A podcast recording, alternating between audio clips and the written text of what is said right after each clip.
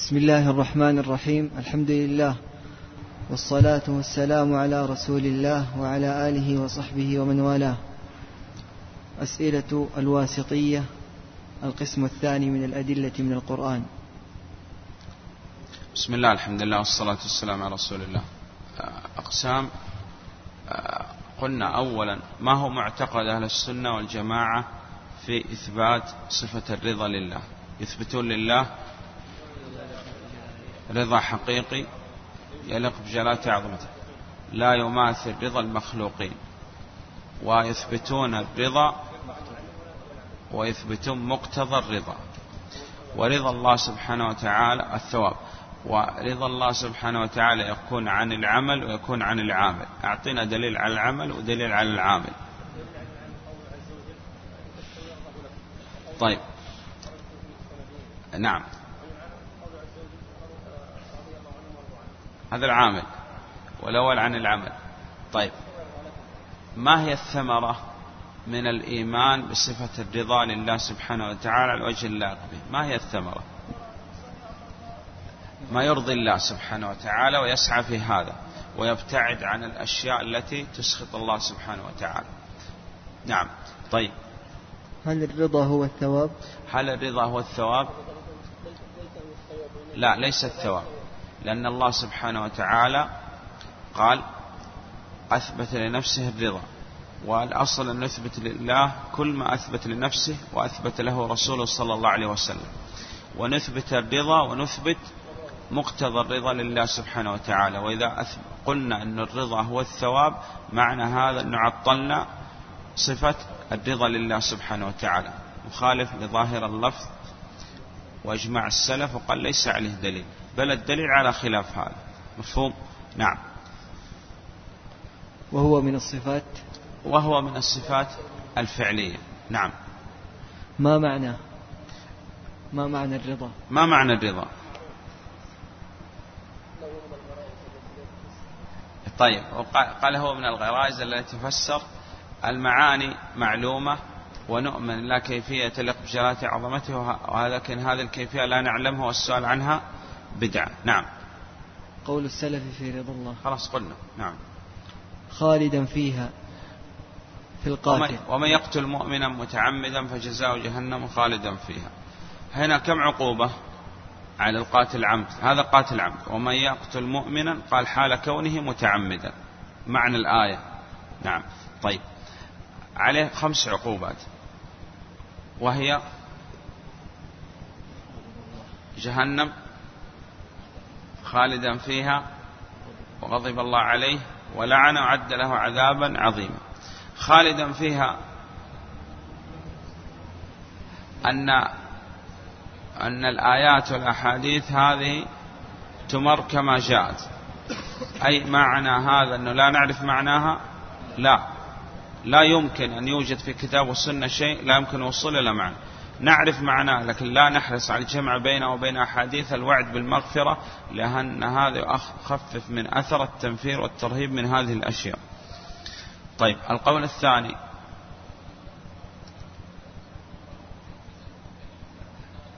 جزاء جزاء جزاء خلي قبل الأخير. خلوه يقول. طيب جزاء جازاه أو في من استحل هذه ضعيفة. الرابع. طيب اتركوا بعده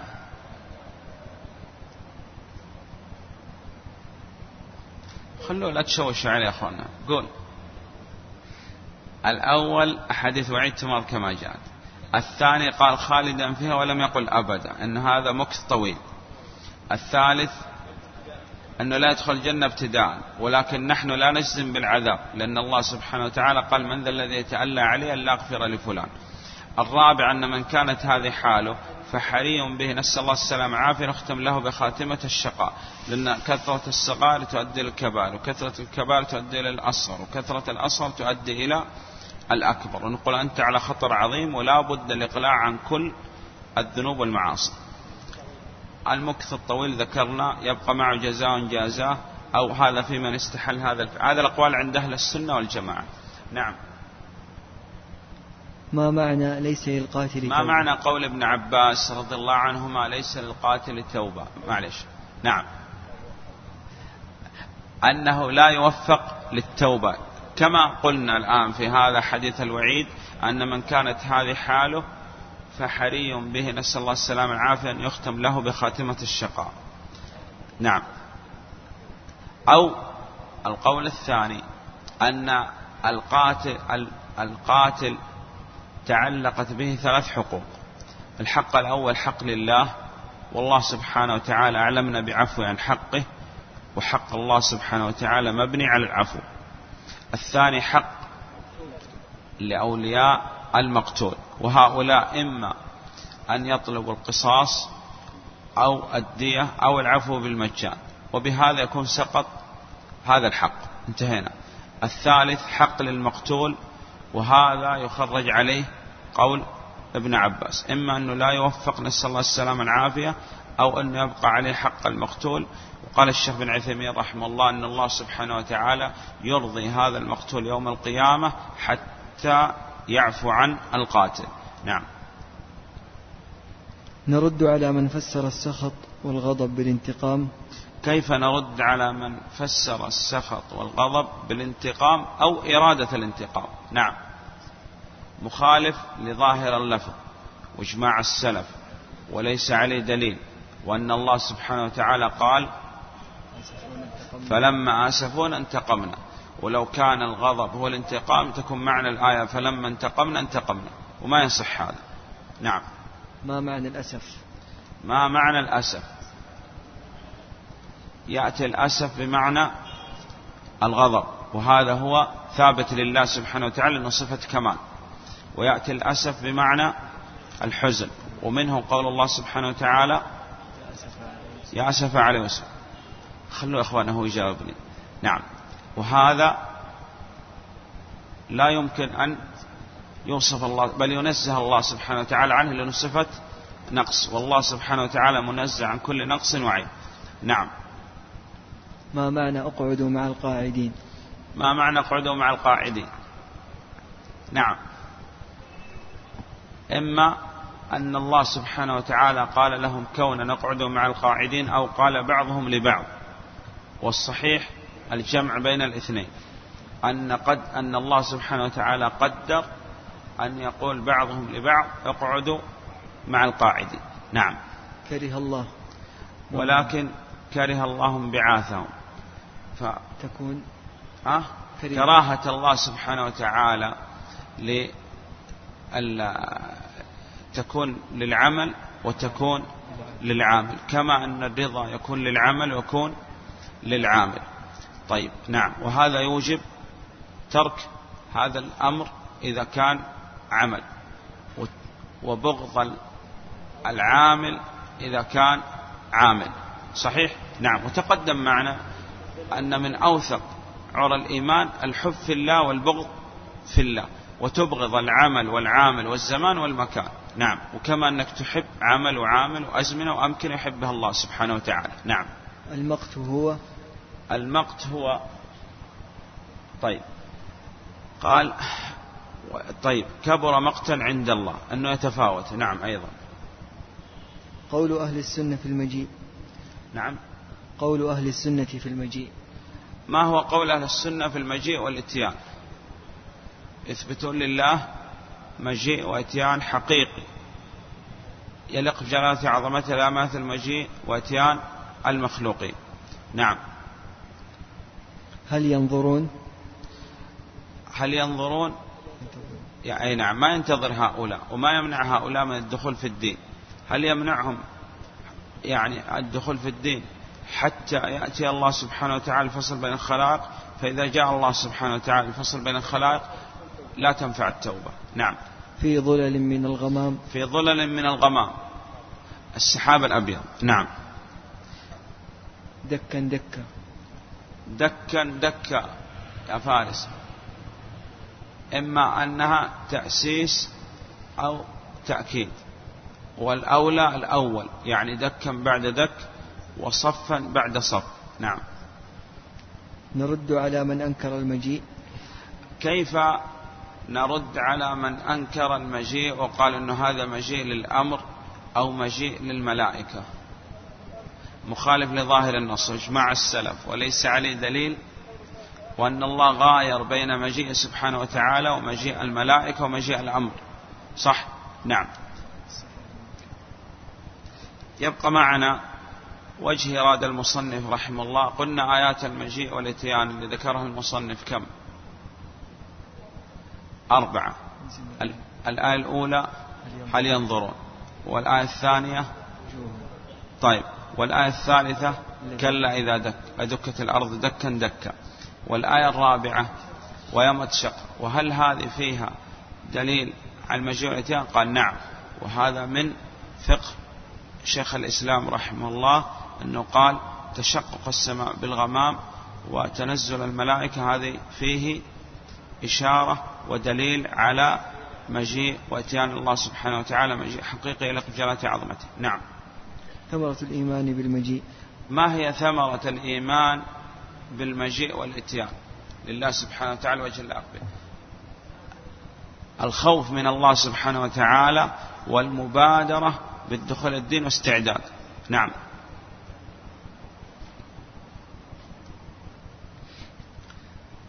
ما معنى ويبقى وجه ربك؟ ما معنى قول الله سبحانه وتعالى ويبقى وجه ربك؟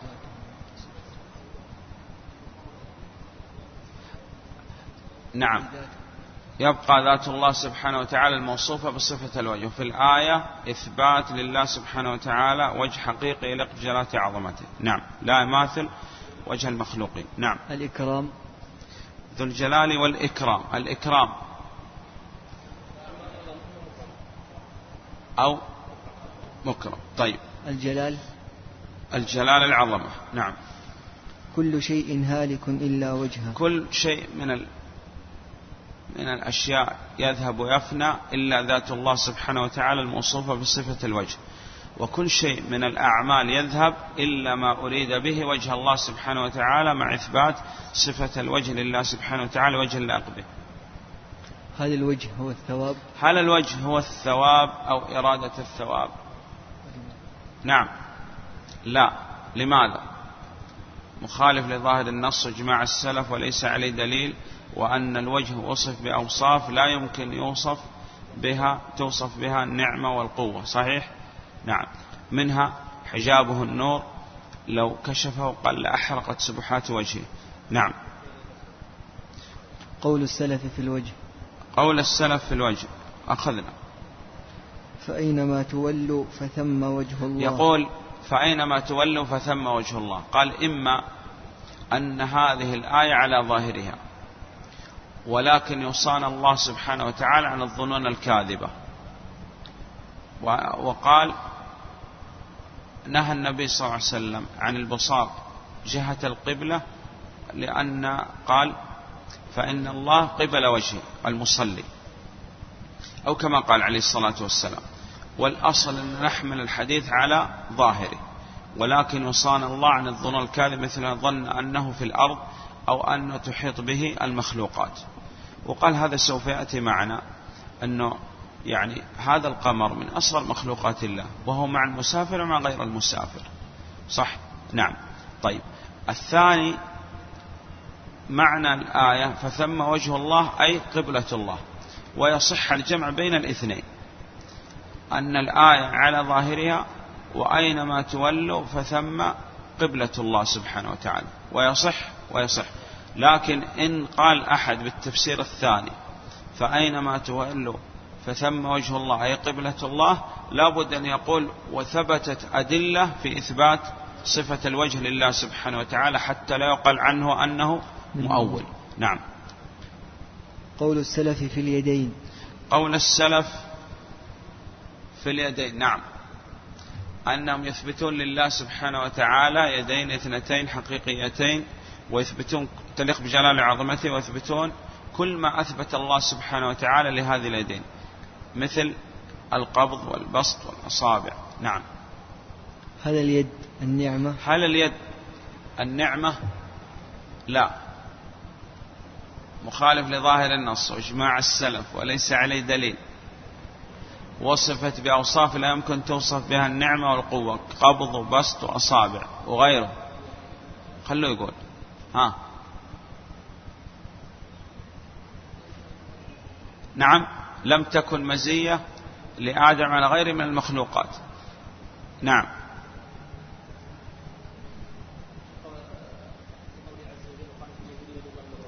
نعم.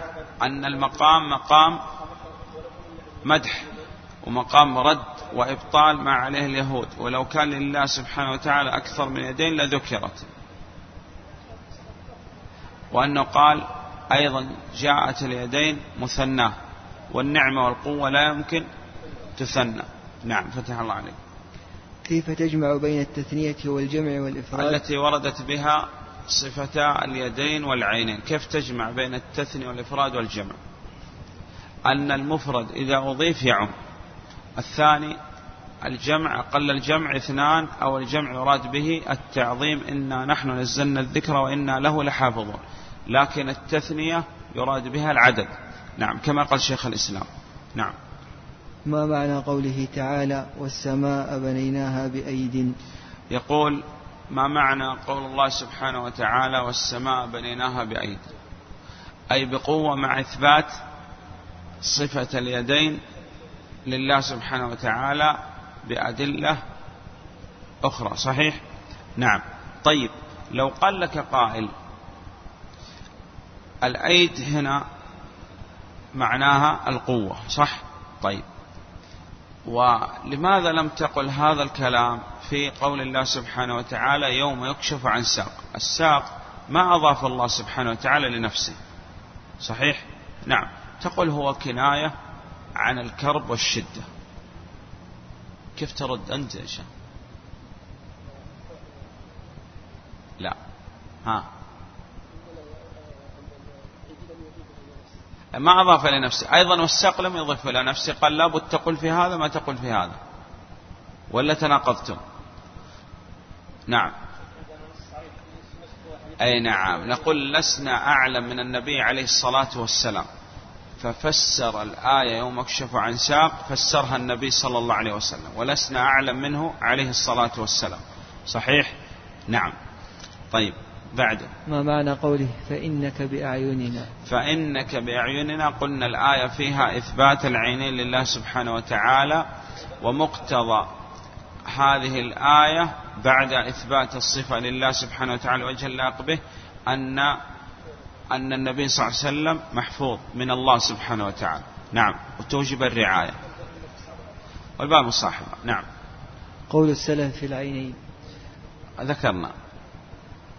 أن عينين اثنتين حقيقيتين. نعم. تلق بجلال عظمته.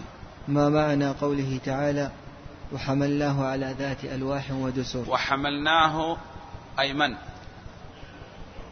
نوح عليه الصلاة والسلام من معه.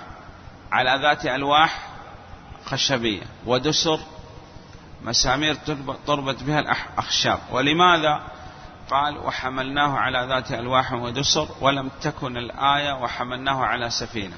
قال إما مراعاة فواصل الآيات أو أراد الله سبحانه وتعالى أن يعلم قريش كيف تصنع السفن لأنه كان يركب البحر. نعم. ها؟ أي نعم. أراد الله سبحانه وتعالى أن يبين أن هذه حتى وإن كانت سفينة فهي التي قدر الله سبحانه وتعالى لها البقاء. وبقية السفن كلها غرقت. نعم. نعم. قوله تجري بين قدرة الله سبحانه وتعالى. تجري بأعيننا. تجري بأعيننا أي في السفينة. فيها إثبات العينين لله سبحانه وتعالى وإثبات الرعاية لهذه السفينة وقدر الله سبحانه وتعالى أن تبقى هذه السفينة وغيرها يغرق. نعم. وألقيت عليك محبة مني. وألقيت عليك محبة مني. في من يا شيخ فارس نزلت هذه الآية؟ في موسى عليه الصلاة والسلام.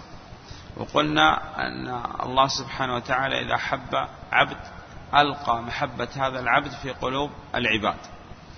طيب وألقيت عليك محبة مني وهذا فيه إثبات صفة المحبة لله سبحانه وتعالى وجه اللائق به. وهذا محبة أشخاص صحيح؟ طيب. قال ولتصنع على عيني في إثبات صفة العين لله وإثبات الرعاية لموسى عليه الصلاة والسلام. نعم. أقسام السمع. آه، قال ليس كمثله شيء وهو السميع. السميع إثبات صفة السمع لله والسميع إما يكون الإدراك الأصوات أو بمعنى الإجابة ومنها قول الله سبحانه وتعالى إن ربي لسميع مجيب الدعاء وقال المصلي سمع الله. وإدراك الأصوات سمع عام وسمع خاص وسمع تهديد. وأهل السنة والجماعة يثبتون هذا كل الأربع إجابة وسمع عام وسمع تهديد ونصر وتأييد لله سبحانه وتعالى على الوجه اللائق به. نعم. أقسام الرؤية. أقسام؟ الرؤية. الرؤية. آه. قال وهو السميع البصير. نعم. صحيح؟ أظن الله أعلم. وهو السميع البصير. إما رؤية بمعنى العلم. إنهم يرونه بعيدا ونراه أي يعلم الله سبحانه وتعالى. وأيضا نثبت لله سبحانه وتعالى إدراك المرئيات.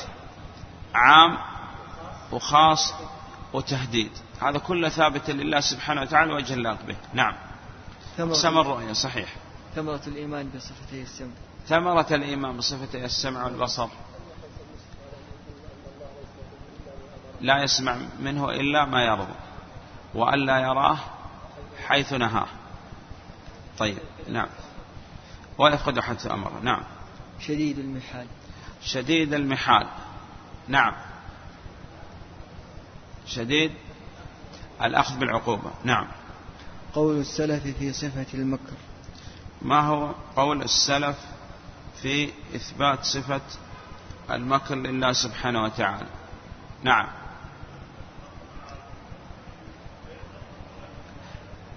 الله يفتح عليك. يقول أننا نأتي بما جاء في القرآن ويمكرون ويمكر الله والله خير الماكرين لأن هذه الصفة ليست دائما مدح وليست دائما نقص. فيوصف الله سبحانه وتعالى في الحالة التي يكون فيها مدح ونزل الله سبحانه وتعالى في حالة يكون فيها نقص.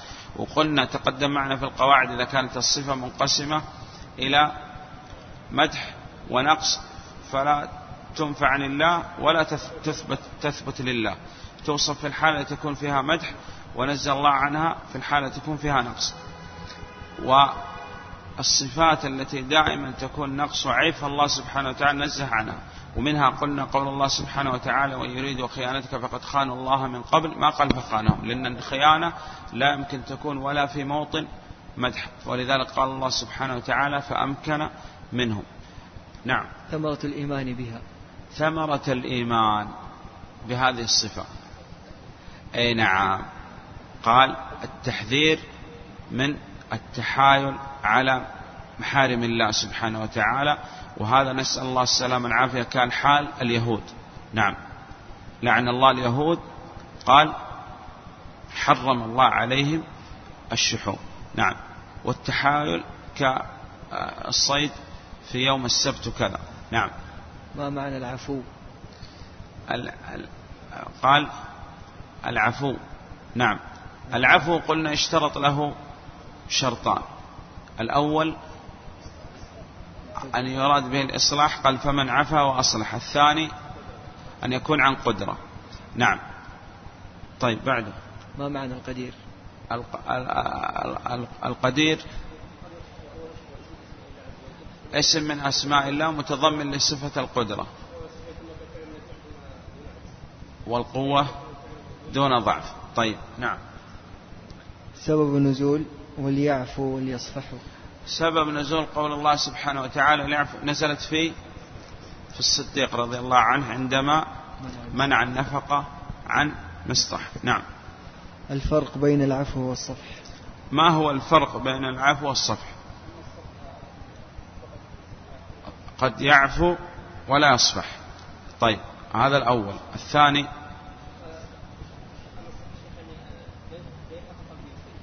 أن الصفح يقول ما يبقى في قلبه شيء وقد يعفو يبقى في قلبه شيء. بعده. لا ها. قد يبقى في عنده لوم. المهم أن الصفح أعلى والحمد لله. نعم. أقسام العزة. أقسام العزة الثابتة لله سبحانه وتعالى. عزة قدر وقهر وغلبة. نعم. فوائد قوله تعالى فبعزتك لأغوينهم أجمعين. نعم ما هي فوائد الآية؟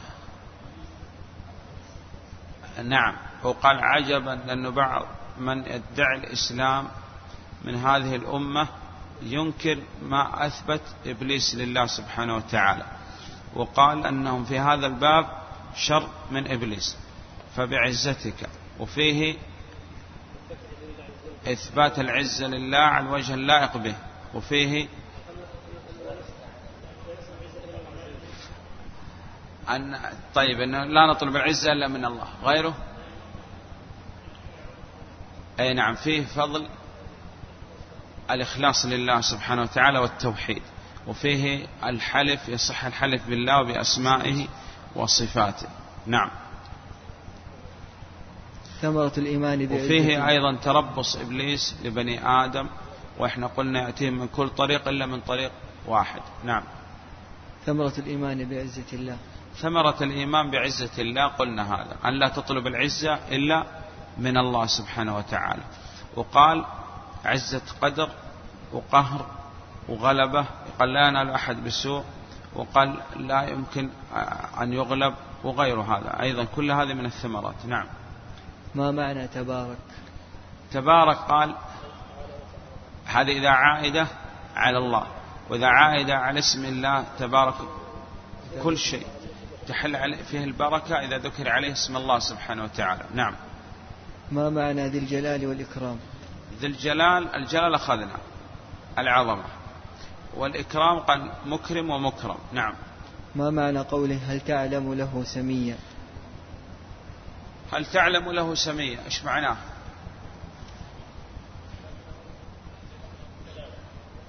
السمي والكفؤ والند قال معانيها متقاربة وهذه الآية قال فيها أن هذا مشرب معنى التحدي إذا كنت تعلم له مسامي وند وكفء فأت به وهذا فيه لابد من إثبات كمال الضد وهو أحديته وصمديته سبحانه وتعالى وكمال غناه.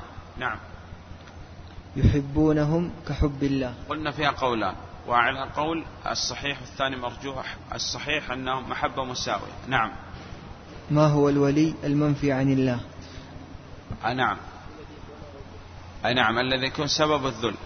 لكن الثابت لله بمعنى الولاية الولي المنفي عن الله الذي سبب الذل. نعم. بعده أقسام تسبيح الكائنات.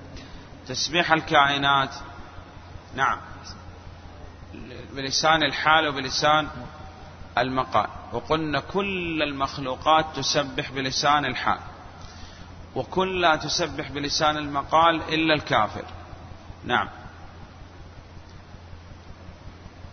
ما معنى قوله تعالى تبارك الذي نزل الفرقان على عبده؟ خلاص تبارك تعالى وتعظم. نزل إثبات العلو وأن القرآن منزل مخلوق وأنه كلام الله. والفرقان يفرق من أسماء القرآن يفرق بين الحق والباطل. نزل الفرقان على عبده قلنا هذه نعم أعلى مقامات العبودية خاصة الخاصة. نعم. ليكون, ليكون للعالمين. أي نعم وفي عموم رسالة النبي صلى الله عليه وسلم وأنه لا أحد يتخلف عن شريعة إلا كان كافر. ليكون للعالمين نذيرا. نعم. نعم أنه أبشر للمؤمنين ونذير للكافرين. نعم. ما معنى الاستواء؟ الاستواء عند أهل السنة والجماعة. الرحمن على العرش استوى. على وصعد وارتفع واستقر. هذا المعنى. والكيفية علمها عند الله. نؤمن له كيفية لقجرة عظمته لكن هذه الكيفية لا نعلمها والسؤال عنها بدعة. نعم. قول السلف فيه. قول السلف في الاستواء.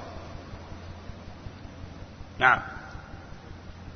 أن الله سبحانه وتعالى استوى استواء حقيقي يليق بجلالة عظمته لا ماثل استواء المخلوقين ولكن يصان الله سبحانه وتعالى الظنون الكاذب مثل أن ظن أن العرش يقله أو يظل ويحط به. فالله سبحانه وتعالى مستغني عن كل شيء وكل شيء مفتقر إلى الله. نعم.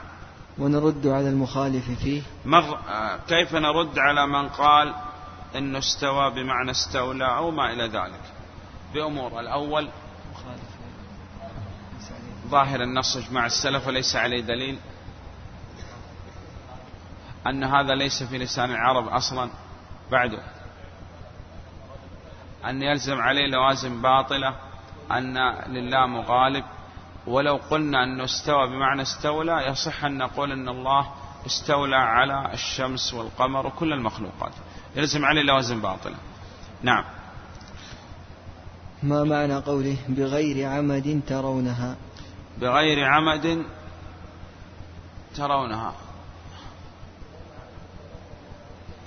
إما أن ليس لها أعمدة كما نراها أو لها أعمدة لكن لا نراها. والصحيح الراجح الأول. لماذا؟ لقول الله سبحانه وتعالى أن الله يمسك السماوات. نعم. ما معنى قوله يا عيسى إني متوفيك؟ يا عيسى هذا نداء والنداء يكون بصوت وحروف وهذا في إثبات صفة الكلام لله سبحانه وتعالى. متوفيك يعني قبضه الله سبحانه وتعالى. الثاني ألقى عليه النوم ثم بعد هذا رفع إلى السماء. الثالث وفاة حقيقية وهذا قول عند البعض قلنا. وإحنا نحكي يعني لا يعني انه هذا صحيح قد يكون صحيح قد يكون ضعيف. أن الواو لا يلزم منها الترتيب. انه رفع الله ثم بعد هذا ينزل الأرض ويتوفى. ومن اعتقد غير هذا قال هذا كفر. صحيح؟ نعم. وقال اعتبر أن هذه الآية إذا قلت إنها وفاء من المتشابه وعند النصوص محكم بل رفع الله إليه. نعم. أقسام علو الله. أقسام علو الله. العلو. أقسام العلو. وقلنا أن المصنف رحمه الله يعني سرد أدلة في إثبات العلو. العلو والاستواء والفوقية وصعود الأشياء ونزولها منه وتنوعت أدلة القرآن في هذا. علو في الذات وعلو في الصفات. نعم. وأدلة العلو الذاتي إجمالا. آه خلاص إجمالا خمسة. بعد. ما معنى قوله تعالى أأمنتم من في السماء؟ أأمنتم من في السماء؟ إما فيه هنا مكان على وهذا من باب أن الحروف ينوب بعضها مكان بعض أو السماء تأتي بمعنى العلو. نعم. ما معنى قوله تعالى وهو الذي في السماء إله يقول الأرض إله؟ طيب ما تقولون في قول الله سبحانه وتعالى وهو الذي في السماء إله وفي الأرض إله؟ قال إله يعني معبود في السماوات ومعبود في الأرض. نعم. ما معنى قوله وهو الله في السماوات وفي الأرض؟ وهو الله في السماوات وفي الأرض. أيضا وهو إله في السماوات وإله في الأرض. نعم. لماذا ذكر المعية بعد العلو؟ ها لماذا ذكر أدلة المعية يعني شيخ الإسلام ابن تيمية بعد أدلة العلو؟ نعم. أي نعم. قد يتوهم أن بينهما تعارض. وهو يعني سرد هذا في الآيات ثم ذكر هذا أيضا في في كلامه وأنه قال أنه لا تعارض بينهما. لماذا؟ قال لأن الله جمع بينهما. الثاني قال لأنه إذا كان هذا متعارض بالنسبة للمخلوق مع المخلوق فالله سبحانه وتعالى ليس كمثل شيء. وقال أيضا هذا ليس متعارض بالنسبة للمخلوق مع المخلوق. نعم. وسوف يأتي معنا وأنه لسنا أعلم من الله بالله طالما أن الله سبحانه وتعالى جمع لابد نجمع لكن يصان الله سبحانه وتعالى الظنون الكاذبة. نعم. أقسام المعية.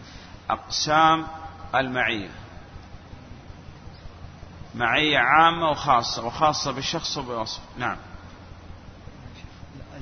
العامة تشمل؟ العامة تشمل كل كل مخلوق. نعم. قول السلف في المعية. ما هو قول أهل السنة والجماعة في صفة المعية لله؟ يثبتون لله معية حقيقية تلق جلالة عظمته لا تماثل معية المخلوقين ولكن يصان الله سبحانه وتعالى على الظنون الكاذبة. مثل أن يظن أنه حال في مخلوقاته أو في الأماكن التي ينزه الله سبحانه وتعالى عنها. نعم. وهل هي, هي كناية عن العلم؟ وهل هي العلم أو كناية عن العلم؟ لا. لأن الله سبحانه وتعالى ذكر المعية وذكر صفة العلم. هذا أولا وأهل ثانيا أن أهل السنة يثبتون المعية ويثبتون مقتضى المعية. لكن اختلفوا في مقتضى المعية على قولين. إما أن مقتضى المعية العلم أو مقتضى المعية جميع معاني ربوبيته. نعم. وهل تنافي العلو؟ لا تنافي. وذكرنا هذا. نعم. ونرد على من قال بالحلول. نرد على من قال بالحلول والاتحاد على أدلة المعية. نعم. مخالف ظاهر النص إجماع السلف وليس عليه دليل. وفيه وصف الله سبحانه وتعالى بالنقائص. صحيح؟ نعم. ويلزم عليه لوازم باطلة. أي نعم. وهذا رد عليه ابن القيم وذكر أمور. وقال هذا إذا كان ممتنع بالن... والله ليس كمثل الشيء إذا كان ممتنع وهو غير ممتنع أصلا. نعم. أي نعم. تجزؤ وكذا وغيره. هذا تأتينا إن شاء الله فيما بعد. ما معنى إن الله ثالث ثلاث؟ آه، هو يعني يعني هنا في الأسئلة يعني قال أنه أراد أن يبين لك ما هو الفرق بين الآيتين؟ كأنه يسألك يقول إيش الفرق بين الآيتين؟ ما يكون من نجوى ثلاثة إلا هو رابعهم. وبين قول إن الله ثالث ثلاثة. إيش الفرق؟ نعم. وهذا إثبات معية حقيقية تليق بجلالة عظمته. وأن المخلوق الكامل لا يمكن يماثل أن الخالق الكامل لا يمكن يماثل المخلوق الناقص. صحيح. وعندما ادعى النصارى أن الله ثالث ثلاثة وأن عيسى وكذا وقالوا ادعوا أن الثلاثة شيء واحد وقالوا ثالث ثلاثة كفروا بهذا القول. نعم. بعده. ما ثمرة الإيمان ما هي ثمرة الإيمان بالمعية؟ الثمرة التي نجنيها من الإيمان بالمعية. آه. نعم. المعية العامة فيها المراقبة وخشية الله سبحانه وتعالى. والمعية الخاصة قال إذا بشخص نصر وتأييد. وإذا بوصف أن تأتي بهذا الوصف وتعلم أنك بهذا تنال معية الله سبحانه وتعالى الخاصة. نعم. قول السلف في كلام الله. قبله على المعية من الصفات الذاتية والفعلية؟ العامة من الصفات الذاتية والخاصة من الصفات الفعلية نعم. قول السلف في كلام الله. ما هو قول السلف في كلام الله؟ يثبتون أن الله سبحانه وتعالى يتكلم بصوت ومسموع وحروف يتكلم متى شاء وبما شاء ومع من شاء. بكلام حقيقي يليق بجلالة عظمته لا ماثل كلام المخلوقين هذا في القرآن. نعم. بعد. والأدلة عليه إجمالا. الأدلة على إثبات صفة الكلام لله. كتاب والسنة والإجماع والعقل. نعم. لا.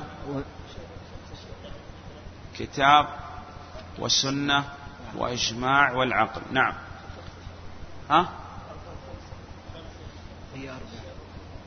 وذكر خامس؟ ما أدري. نعم. ونرد على من قال بخلقه. نرد على من قال أن كلام الله مخلوق أو أن القرآن مخلوق. كيف نرد؟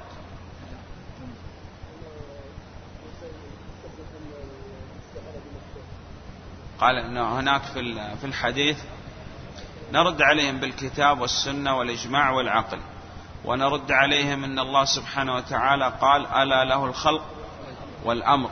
فغاير بين مخلوقات وبين أوامر أوامره سبحانه وتعالى. ولو قلنا أن كلام الله مخلوق قال الله سبحانه وتعالى قال وكذلك أوحينا إليك روحا من أمر لم يكن روحا.